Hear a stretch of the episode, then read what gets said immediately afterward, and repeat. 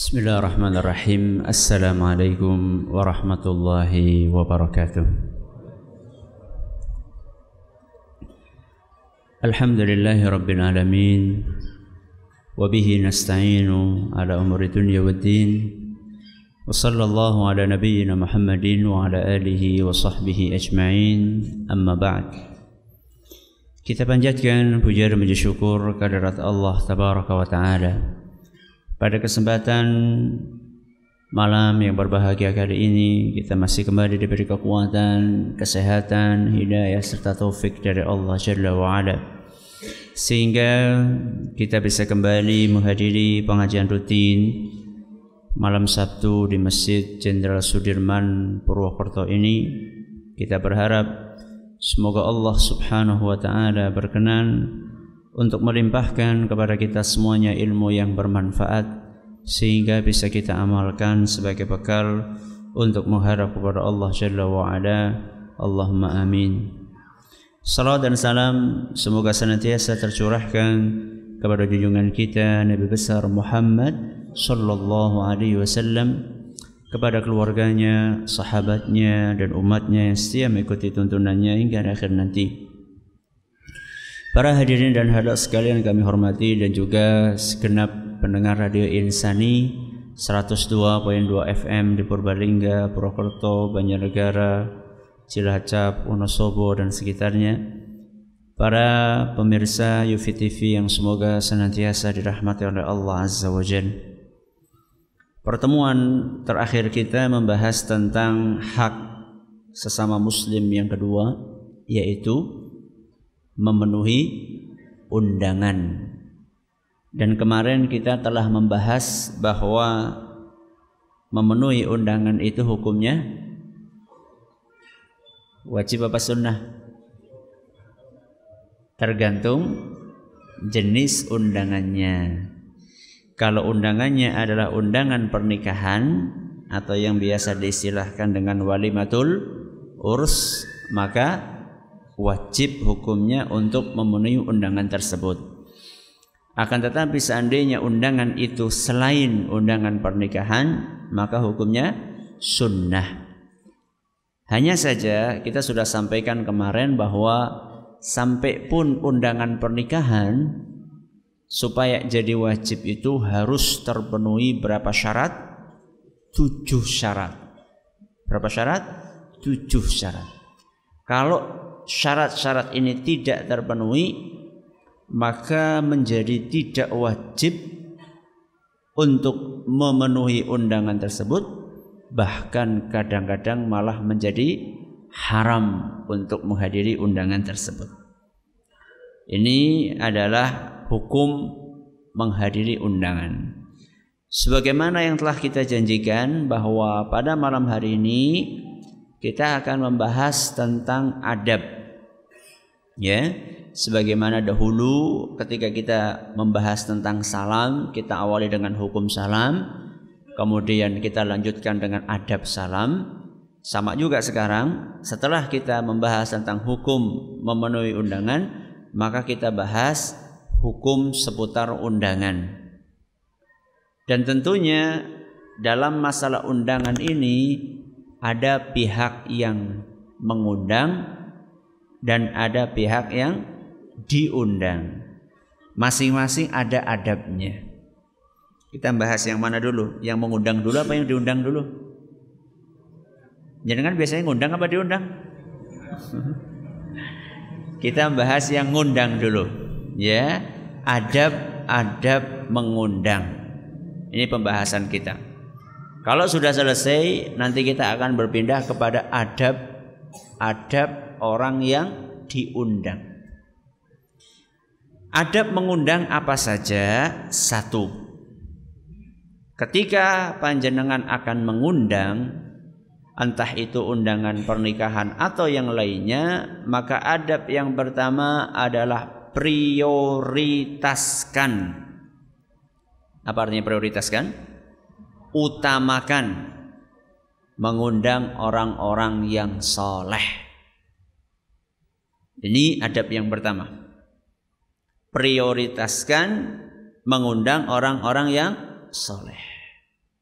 Jadi ketika panjenengan menyusun daftar nama-nama yang akan diundang, jadikan yang paling atas dan selanjutnya the big ten ya, atau the big hundred. Kalau memang duitnya banyak, pilih orang-orang yang soleh. Wah nanti jadinya yang diundang ustadz semua, belum tentu ustadz soleh. Tidak mesti soleh itu us, ustad. Dan belum tentu yang namanya soleh.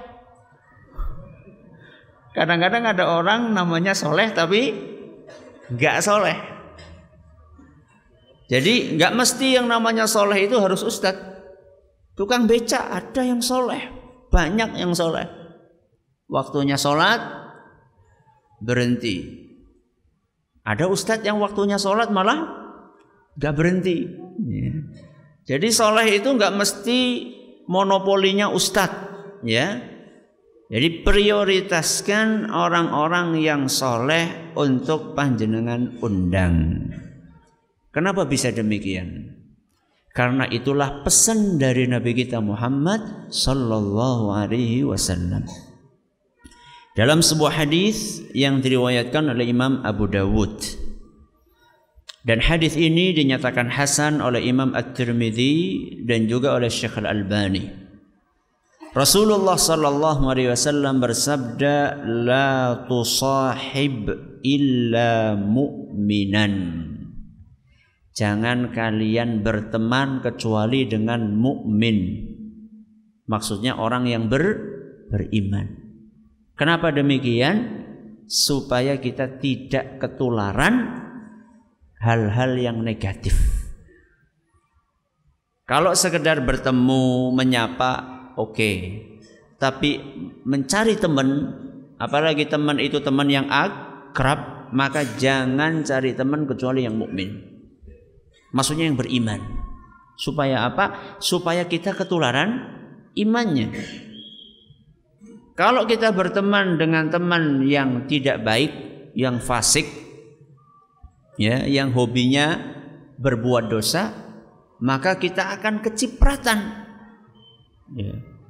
akan terpengaruh dengan perilaku buruknya maka Nabi SAW berpesan la tusahib illa mu'minan jangan berteman kecuali dengan mukmin orang yang beriman nah kelanjutannya ini yang akan kita garis bawahi wala ya Kul ta'amaka illa taqiyun dan hendaklah tidak makan makananmu kecuali orang yang bertakwa.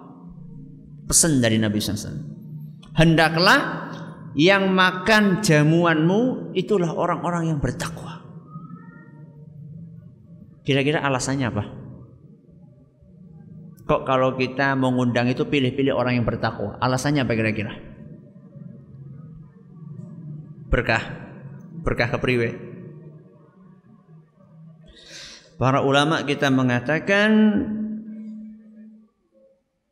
yasrifu quwwata ta'ami ila ibadatillah karena orang yang bertakwa ketika makan energi yang dihasilkan dari makanan yang dia makan itu untuk apa? Untuk kebaikan panjenengan dapat pahalanya atau tidak? Dapat pahalanya. Makanya para sahabat dahulu seneng ngundang Rasul Shallallahu Alaihi Wasallam. Karena mereka tahu Rasul SAW ini begitu dapat energi, energinya untuk ketaatan kepada Allah untuk ibadah. Faida farauta fansab. Nabi SAW itu selesai melakukan ibadah, melakukan ibadah yang lainnya. Makanya inilah pesan dari Nabi Wasallam. Hendaklah yang makan makananmu adalah orang yang bertakwa, supaya kita juga kecipratan pahala. Nah, kalau yang makan makanan kita maling, kita sudah tahu itu maling. Mas nyongarap nyolong tapi kencot banget loh. Yang jaluk segane lah. Berarti kayak segang gua gue nyolong konek wis kuat. Ya iya. Waduh. No way. Jangan ya. Kalau sudah tahu bahwasanya itu akan energinya digunakan untuk nyolong. Kecuali kalau kita nggak tahu. Kecuali kalau kita nggak nggak tahu itu lain masalah. Ya, itu lain masalah. Nah, timbul pertanyaan. Kita kalau ngasih makanan supaya ngasih makanan sama orang yang bertakwa. Nah, sekarang misalnya nih ada kasus. Ada kasus orang kelaparan. Orang kelaparan. Dan kalau dia nggak makan dia mati. Dan ternyata agamanya bukan Islam. Dan saat itu yang ada di hadapan dia kita. Kita kasih makan enggak? Katanya suruh yang bertakwa toh. Dia bertakwa enggak? Enggak bertakwa. Jelas orang kafir kok bertakwa gimana? Gimana? Dikasih enggak? Kok mantap temen? nah bisa saya pesen jangan ngasih makan kecuali orang bertakwa. Melas. Kasihan. Hanya itu dorongan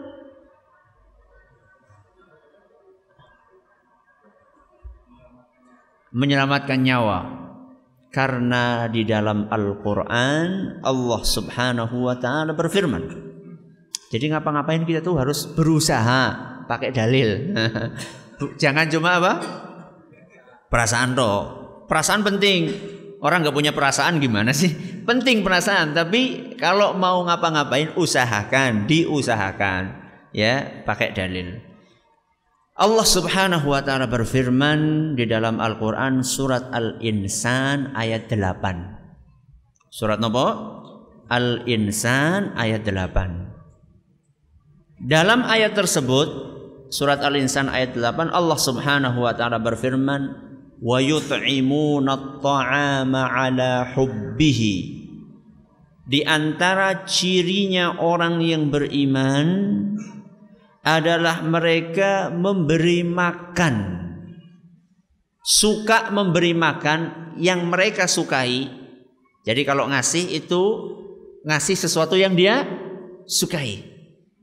Itu di, di antara cirinya orang yang beriman suka ngasih makanan yang dia sukai jadi bukan makanan hampir basi atau makanan sudah basi terus dikasih apa kalau zaman dahulu itu supaya nggak basi? Enjet apa ya? Ya saya lupa itu ada supaya gimana caranya supaya nggak basi itu. Ya dikasih apa gitu. Bukan seperti itu, tapi makanan yang kita suka kasihkan orang lain. Itu di antara cirinya orang yang beriman. Siapa yang dikasih makan? Wa yut'imuna ta'ama ala hubbihi miskinan. Yang pertama orang miskin. Yang kedua yatiman, anak yatim. Yang ketiga wa asiran tahanan perang. Tahanan perang. Sekarang saya tanya. Tahanan perang pada zaman itu kafir apa muslim? Kafir. Musyrik. Akan tetapi salah satu cirinya orang yang beriman suka memberi makanan yang dia sukai untuk anak orang miskin, anak yatim dan tahanan perang. Tawanan perang. Tawanan perang itu rata-rata pada satu orang kafir. Dan kita dianjurkan untuk ngasih makan mereka. Sembarang makanan. Makanan yang kita sukai. Makanya kalau kita perhatikan. Cara interaksi kaum muslimin dengan non muslim. Terutama pada zaman Nabi SAW jauh di atas apa yang digembor-gemborkan oleh orang-orang barat. Coba sekarang orang barat kepada tawanan perang mereka gimana? Guantanamo itu contohnya. Tapi kaum muslimin bagaimana? Menyikapi tawanan perangnya yang mereka jelas-jelas kafir disuruh kasih makan makanan yang kita sukai. Jadi kalau panjenengan makannya soto, maka tawanan perangnya soto. Kalau panjenengan makanannya sate, maka tawanan perangnya sate. Kalau panjenengan makanannya jangan kangkung, ya adanya itu. Tidak ada masalah. Yang penting itu yang kita suka. Ustadz, kalau saya sukanya Ustadz jangan tempe. Ya sudah terserah. Panjenengan sukanya jangan tempe, kasihkan jangan tempe sama dia. Tidak apa-apa. Jadi ini ayat surat Al-Insan ayat berapa tadi? Ayat 8 menunjukkan bolehnya memberi makan kepada orang kafir sekalipun. Loh terus kalau kayak gitu, apa antara hadis yang kita bawakan di awal tadi dengan ayat ini ada kontradiksi? Jawabannya tentu tidak. Jadi kalau panjenengan ditanya sama orang, apakah mungkin antara ayat sama hadis ada pertentangan atau kontradiksi? Sebelum panjenengan jawab bagaimana cara mensinkronkan, panjenengan jawab tidak.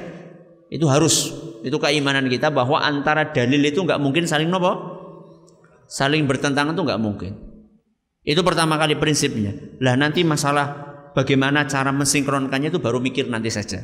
Jadi sekarang jawab itu tidak dulu. Karena Allah dalam Al-Quran mengatakan berfirman laukana min indi ghairillahi lawajadu fihi ikhtilafan katsira.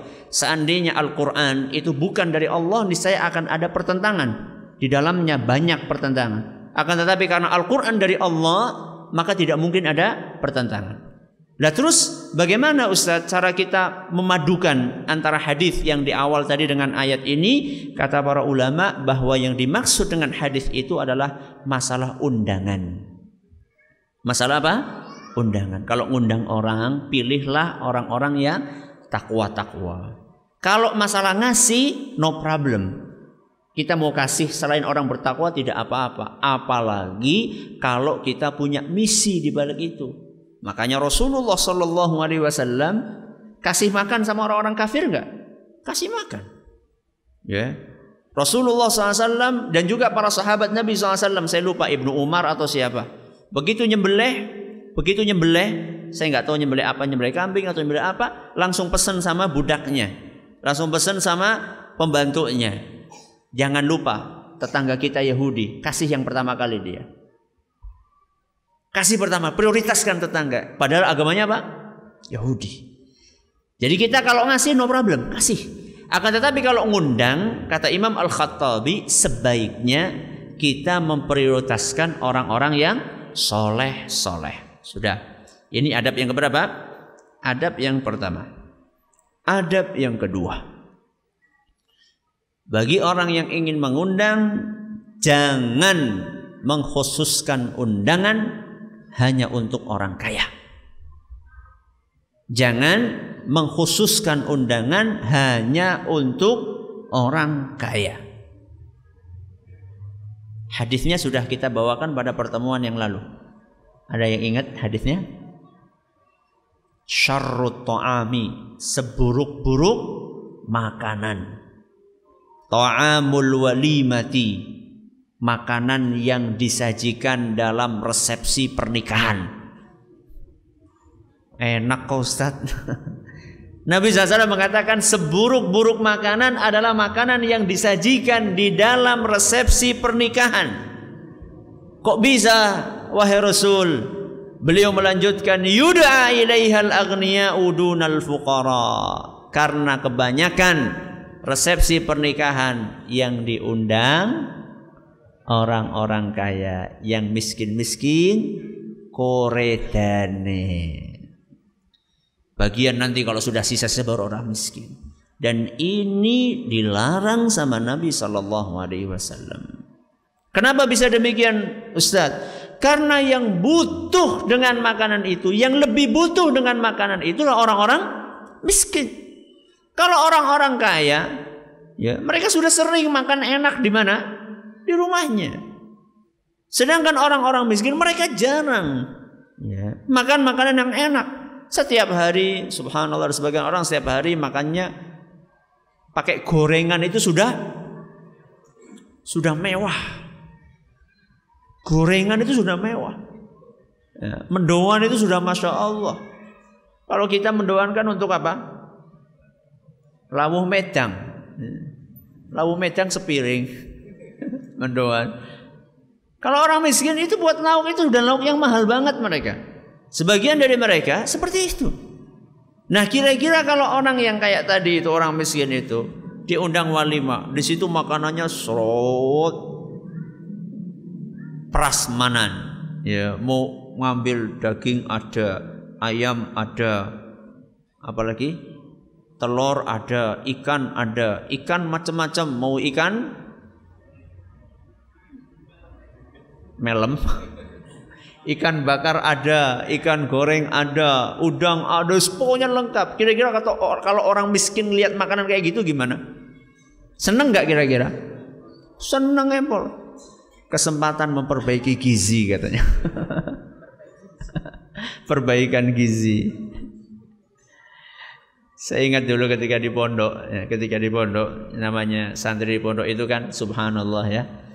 Ya serba terbatas lah, memang kita dilatih sederhana. Saya ingat sekali itu kalau makan pagi itu ya sayur lah ada sayur. Lauknya itu kerupuk. Terkenal di kami itu ada namanya kerupuk khomsah. Khomsah itu artinya lima. Jadi kerupuknya dihitung lima. Mending kalau kerupuk udang segini-gini. Enggak, kerupuk yang ini loh, yang apa? Ya, yes, kerupuk soto yang kecil-kecil. Dihitung lima. Jadi nggak boleh lebih dari itu.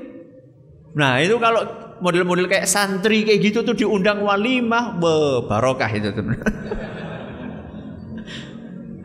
uh, makanya itu akan masya Allah. ya, jadi undanglah orang-orang yang memang butuh. Ya. Jangan uh, undangan itu hanya dikhususkan buat orang-orang yang kaya. Kenapa? Kata para ulama, fa inna dzalika yadullu ala takabburi sahibiha. Karena mengundang orang-orang kaya tok itu menunjukkan adanya sifat takabur di dalam diri orang yang mengundang. Jadi ada sifat takabur di situ. Dia merasa gengsi kalau rumahnya didatangi sama orang yang miskin. Bahkan ada sebagian mereka mungkin menganggap wah kalau orang miskin datang nanti bawa bakteri nanti. Bawa virus, bawa penyakit. Subhanallah. Ya. Syekh bin Bas rahimahullah. Syekh bin Bas rahimahullah, seorang ulama besar terkenal yang disegani oleh lawan dan kawan. Beliau itu kalau makan ya, nggak suka beliau makan sendirian.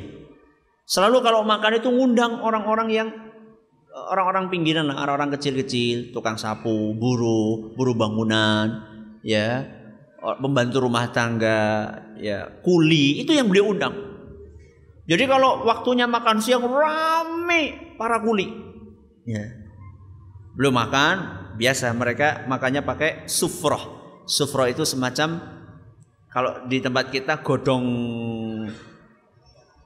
godong pisang, ya daun pisang, brus gitu. Kalau di sana pakai uh, kayak gini nih, tapi dari plastik, ya. Jadi sekali pakai. Di atasnya ada nampan, ya ada nampan. Kemudian di situ ada ayam, ada apa. Beliau kalau makan sudah bruk bareng-bareng sama para kuli, para tukang sapu, para kalau di sini mungkin tukang parkir, tukang beca, makanya bareng gitu.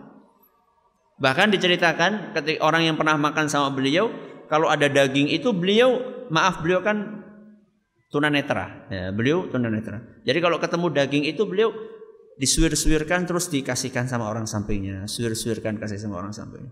Kalau kita kan jatah tangganya diserobot.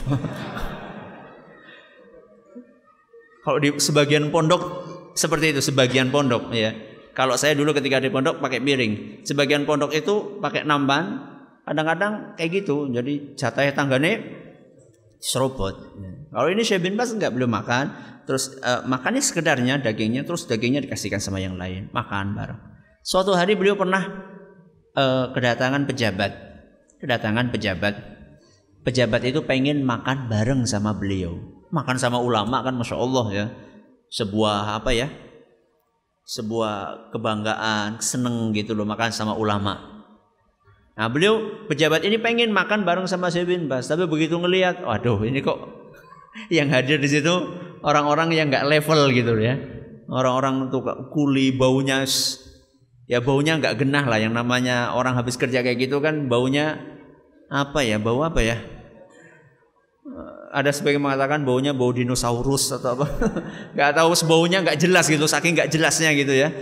Akhirnya pejabat itu lewat ajudan atau lewat muridnya Syekh menyampaikan Syekh ini ada pejabat pengen makan bareng sama uh, sama antum. Tapi beliau minta supaya kalau bisa dikasih apa ya dikasih ini nih apa namanya? Dikasih sekat. Ya dikasih sekat. Nanti beliau sama pejabat itu nah nanti di belakang sekat itu ya silahkan orang-orang yang pinggiran-pinggiran tadi itu. Apa jawaban beliau?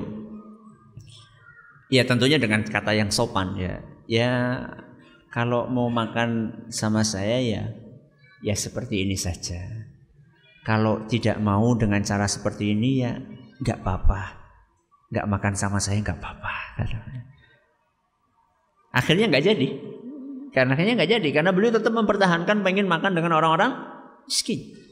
Kemudian beliau menyampaikan kepada murid-muridnya bahwa itu orang-orang yang tidak pernah merasakan nikmatnya makan dengan orang miskin kata jadi beliau mengajarkan bahwa makan dengan orang miskin itu nikmat ya.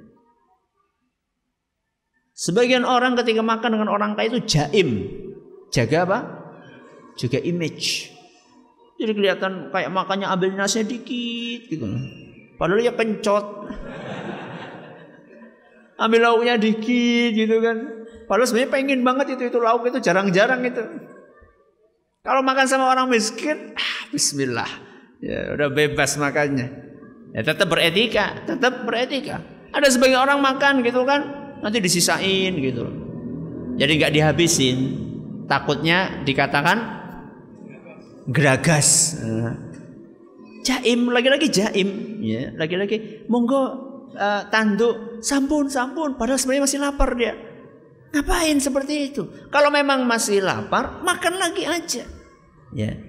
Makanya ada ungkapan Arab mengatakan as-sarahatu rahah. As-sarahatu rahah.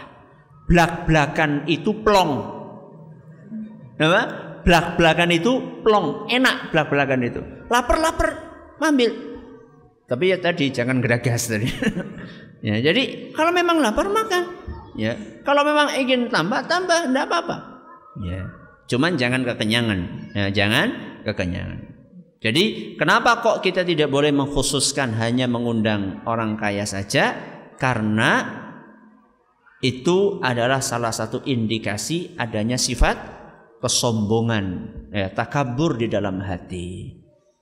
Nah terus Ustaz kalau misalnya kita ngundangnya khusus gimana Ustaz? Misalnya kita mengundang orang-orang tertentu, apa boleh atau tidak? Misalnya ada kantor, syukuran kantor, kemudian ngundang karyawan tok, selain karyawan nggak diundang. Atau misalnya kita punya acara keluarga, kita undang keluarga tok, itu boleh nggak Ustaz? Boleh nggak? Boleh. Ya. Kalau misinya seperti itu memang itu undangan khusus itu tidak apa-apa ya walaupun kemudian yang kita undang itu orang-orang tertentu dan memang mungkin rata-rata lah orang-orang yang terpandang orang tidak apa-apa ya akan tetapi diusahakan jangan sampai kita mengundangnya itu cuma karena kekayaan yang kita undang saja cuma motivasinya cuma karena si fulan kaya maka saya undang itu yang tidak benar tapi kalau misalnya oh si fulan orang kaya tapi punya punya hubungan kerabat atau punya hubungan bisnis itu tidak apa-apa. Ya, itu tidak apa-apa. Sebagaimana saya katakan tadi Rasulullah SAW biasa diundang oleh siapa? Oleh para sahabatnya. Sebagian sahabat punya makanan uh, khusus uh, atau punya makanan yang kira-kira bisa dimakan sama Rasulullah SAW uh, dan beberapa orang maka diundanglah beberapa orang untuk datang secara khusus tidak apa-apa. Ini yang keberapa ini? Yang kedua. Adab yang ketiga di antara adab mengundang harus meluruskan niat. Harus meluruskan niat.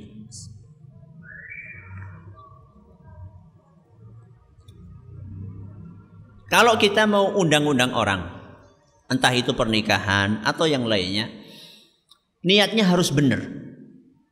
Niat benar itu apa Ustadz? Satu, niat benar itu mengikuti sunnah Nabi. Niatnya yang pertama. Kenapa kamu undang bikin walimah? Karena mengikuti sunnah Nabi SAW. Kalau kita menghadirkan niat ini dapat pahala. Ya. Sudah dapat untung karena kan rata-rata orang diundang itu pada ngasih amplop. Tapi kalau yang jangan undang santri jangan harap dapat amplop ya. Mereka bisa makan aja udah seneng. Jadi sudah dapat untung, dapat pahala pula. Dapat pahala pula. Makanya Rasulullah Shallallahu Alaihi Wasallam diceritakan dalam hadis riwayat Bukhari dan Muslim, ya, ketika Abdurrahman bin Auf nikah, ketika Abdurrahman bin Auf nikah, jadi beliau hijrah dari mana? Dari Mekah ke Madinah dalam keadaan miskin, nggak punya apa-apa. Abdurrahman bin Auf miskin nggak punya apa-apa. Ya.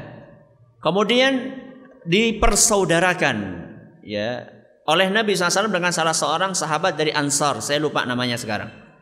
Ya. Nah, sahabat dari Ansar ini punya istri dua. Punya ladang dua. Punya istri dua, punya ladang dua. Begitu dipersaudarakan oleh Nabi SAW dengan sahabat Ansar tersebut, maka sahabat Ansar itu yang punya istri dua dan ladang dua, Abdurrahman bin Auf datang dari Mekah. Gak bawa istri, gak bawa harta. Padahal dahulu ketika di Mekah, saudagar kaya. Semuanya beliau tinggalkan. Datang ke Mekah hanya bermodalkan baju yang menempel di tubuh. Begitu melihat Abdurrahman bin Auf seperti itu, maka sahabat dari Ansar ini mengatakan, "Wahai Abdurrahman, kamu sekarang sudah jadi saudaraku." Saya punya dua istri, saya punya dua kebun. Coba kamu lihat dari dua istri saya ini yang lebih cantik yang mana? Si A apa si B? Setelah kamu lihat, katakanlah si A misalnya. Si A lebih cantik. Saya akan ceraikan istri saya. Kamu nikahi istri saya. Cari yang lebih apa? Cantik. Jadi kamu lihat istri saya yang paling cantik yang mana? Saya ceraikan kamu nikahi. Ada nggak kira-kira manusia seperti itu sekarang? Ada. Saya pernah dapat cerita seperti itu. Ada. Ya. Istrinya empat, kemudian dia tawarkan kepada seorang yang dia hormati. Ini empat istri saya, silahkan. Mana yang paling cantik, saya akan ceraikan. Ya. Jadi masih ada, tapi satu dalam seribu. Sejuta mungkin. Ya. Sudah ini istri saya ada dua. Cari yang lebih cantik lihat yang lebih cantik saya akan ceraikan kamu nikahi. Dan saya punya dua ladang punya dua kebun.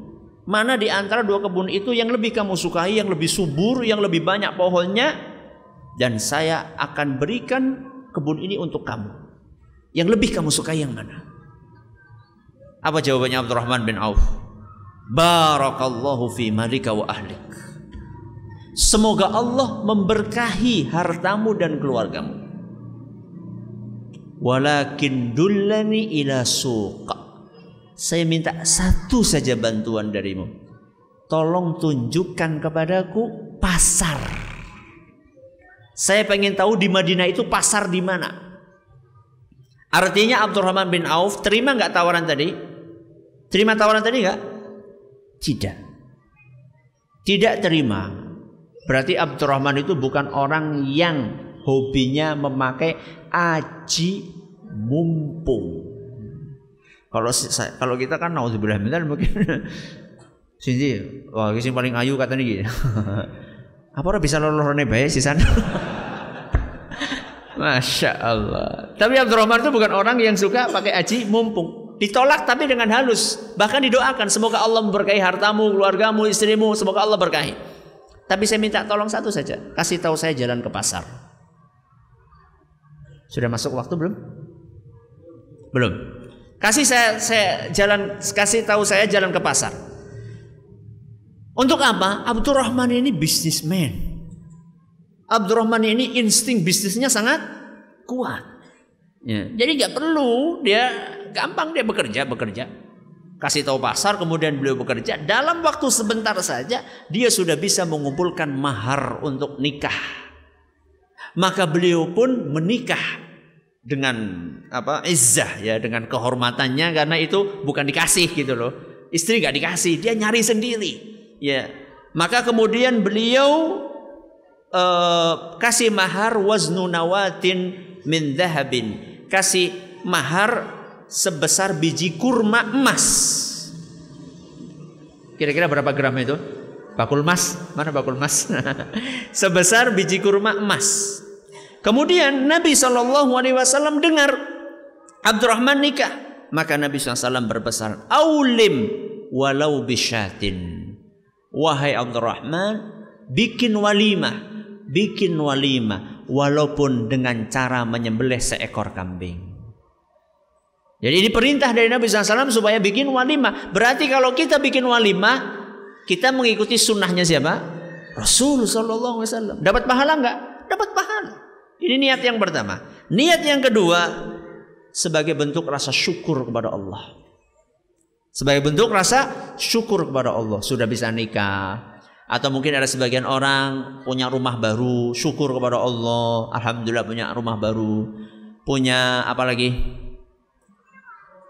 Apa? Mobil baru ya. Imam Ibnu Hajar Al Asqalani begitu selesai nulis kitab Fathul Bari, ya Fathul Bari, syarahnya Sahih Bukhari, sekarang dicetak 15 jilid, beliau undang para ulama makan bareng. Selesai nulis kitab, ya. Syukur kepada Allah Subhanahu wa taala. Ini yang kedua. Yang ketiga, menyenangkan orang-orang yang butuh. Menyenangkan orang-orang yang butuh. Supaya orang-orang yang diundang tadi itu pada seneng. Ya. Makanya saya katakan tadi jangan hanya ngundang orang kaya saja yang miskin diundang. Supaya mereka ikut seneng ya. Jadi membuat orang lain bahagia itu ibadah di dalam agama kita. Membuat orang lain bahagia ibadah di dalam agama agama kita. Terus niat yang salah seperti apa Ustadz niat yang salah itu kalau misalnya tujuannya adalah untuk takabur atau tujuannya untuk ria itu niat yang salah. Makanya ketika kita akan ngundang-undang kita hadirkan di dalam hati kita apa niatnya?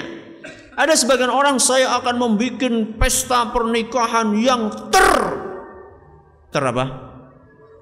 Termegah di Purwokerto.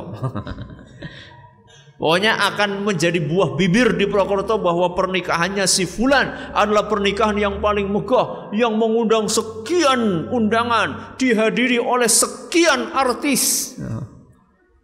Dengan sekian apa maksudnya? Sudah nggak dapat pahala, dapat dosa.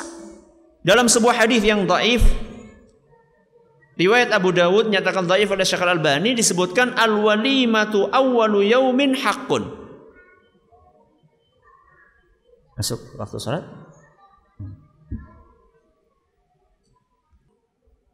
Alhamdulillah rabbil alamin Assalatu wassalamu ala nabiyyina Muhammadin wa ala alihi wa sahbihi ajma'in wa Al-walimatu awwalu yaumin haqqun. Walimah hari yang pertama dibenarkan agama. Wasani ma'rufun. Hari kedua disunnahkan wal yaumus tsalits hari yang ketiga sum'atun wariyaun sudah masuk kategori sum'ah dan riya. Alias apa? Pamer. Makanya kita waspada dari niat yang tidak benar ketika mengundang orang lain. Apa maksudnya? Untuk berbangga-banggaan, untuk pamer atau untuk apa. Maka ketika akan melakukan undangan atau melakukan apa pun juga dicek apa niatnya. Adab yang keempat di antara adab mengundang tidak berlebih-lebihan. Tidak berlebih-lebihan. Karena di dalam agama kita berlebih-lebihan dalam segala sesuatu dilarang. Bahkan di dalam beribadah pun kita nggak boleh berlebih-lebihan. Allah Subhanahu wa taala berfirman di dalam surat Al-A'raf ayat 31. Dalam surat Al-A'raf ayat 31 Allah Subhanahu wa taala berfirman wa kulu washrabu makanlah kalian minumlah kalian wala tusrifu dan jangan sampai kalian berlebih-lebihan. Inna Allah la yuhibbul musrifin karena Allah tidak suka kepada orang-orang yang berlebih-lebihan. Dan kita mendapatkan fenomena itu ada. Orang yang tadi saya katakan bikin acara yang paling wah. Bahkan subhanallah saya baca beberapa saat yang lalu berita tentang sebuah resepsi pernikahan di Indonesia ini bukan di luar negeri. Untuk dekorasi pelaminan saja buat tempat duduk itu loh pasangan itu. Untuk itu saja habis 1,6 miliar. Cuma untuk apa? Dekorasi tok. Ya. Pasang kursi ini apa macam-macam. 1,6 M. Itu baru untuk dekorasinya. Totalnya berapa? Disebutkan dalam berita itu totalnya 7 M. Ya Allah, ngenes ya. Hati itu ya Allah. Orang-orang saudara-saudara kita di Suriah sedang kelaparan, ya. Di Palestina anak-anak kecil, ya, nggak dapat makanan. Pengungsi Rohingya dan yang lain-lain. Ya. 7M bisa panjenengan bayangkan. Mengundang 7000 tamu dengan hiburan tujuh artis ibu kota. Terus apa? Terus apa setelah itu? bangga? Itukah yang dicari? Kita tuh kadang-kadang mau melakukan sesuatu itu, oh pengen anu, terus setelah itu apa? Contoh misalnya, terus ya contoh ya. Keluaran misalnya arloji keluaran baru, ya. beli. Terus setelah itu apa? Teman-teman, big banget. Terus setelah itu apa? Itu tak kah? Selesai kan setelah itu kan? Sudah. Jadi yang dicari cuma apa? Terus habis itu apa? Mobil misalnya ya. Kalau perlu tidak ada masalah, perlu tidak apa-apa. Orang perlu tidak ada masalah. Tapi sudah punya mobil anu, mobil anu, mobil anu. Pengen ganti keluaran yang terbaru. Terus kalau sudah ganti keluaran yang terbaru terus mau apa gitu loh. Ya tadi itu sudah di, sudah mendapatkan decakan kagum terus setelah itu apalagi sudah itu kan yang dicari. Kita ini kalau mau ngapa-ngapain dipikirin gitu loh. Manfaatnya apa? Apakah sesuatu yang mendesak banget? Apakah ini kebutuhan primer atau sekunder atau bahkan sekunder pun tidak? Hanya sekedar untuk bangga bangga bangga tadi. Coba panjangan yang 7M. Kalau disumbangkan buat anak yatim gimana? Kalau digunakan untuk bangun masjid gimana coba? Ini masjid ini berapa M ini?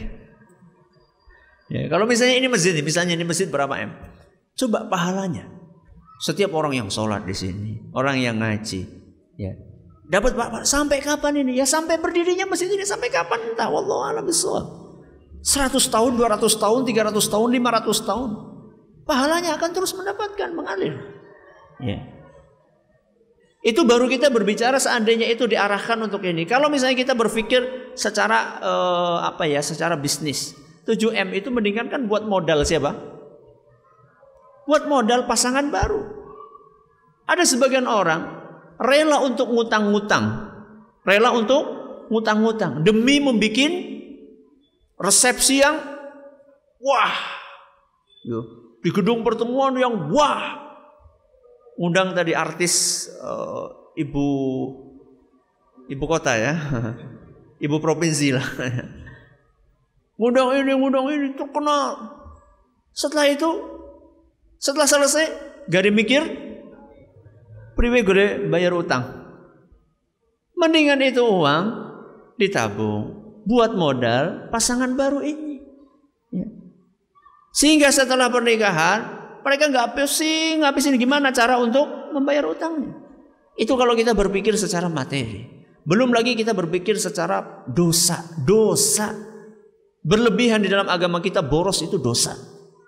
Innal mubadzirina kanu ikhwana syayatin. Ya. Orang-orang yang boros itu temannya siapa? Setan. Apa sih bangganya jadi temannya? Setan bangga jadi temannya setan. Ya. Dosa, dosa karena boros, dosa karena ria, ya, pamer tadi, dosa karena sombong. Coba kira-kira panjenengan duduk di atas kursi harganya 1,6 M. Rasanya kepriwe. Ya. Ya nggak usah kursi lah. Kita kadang-kadang pakai motor yang agak laki dikit gitu ya. Yang soalnya gereng gereng itu sudah hati itu udah aduh ini masya Allah. Sombong ya. Sudah riak, sombong, kemudian apa tadi? Riak, sombong, boros ya. Itu sudah numpuk-numpuk dosanya. Belum lagi rugi secara materi. Maka adab yang keempat dalam mengundang adalah hindari apa? Di berlebih-lebihan hindari berlebih-lebihan makanya Rasulullah Shallallahu Alaihi Wasallam pol-polnya ketika melakukan walimah buat istrinya kan istri beliau ada sembilan diceritakan oleh Anas bin Malik ma raaitu Rasulullah SAW aula ma'ala imra'atin min nisa'ihi ma aula ma'ala Zainab fa innahu dhabaha syatan Rasulullah Shallallahu Alaihi Wasallam tidak pernah membuat walimah semewah ketika nikah dengan Zainab. Nabi SAW nggak pernah bikin walimah semewah seperti nikah dengan Zainab. Apa jamuannya? Nyembelih satu ekor kambing. Wah, satu ekor kambing. Ustaz ora cukup Ustaz nyong pengen ngundang tukang becak sepurwokerto Bagus.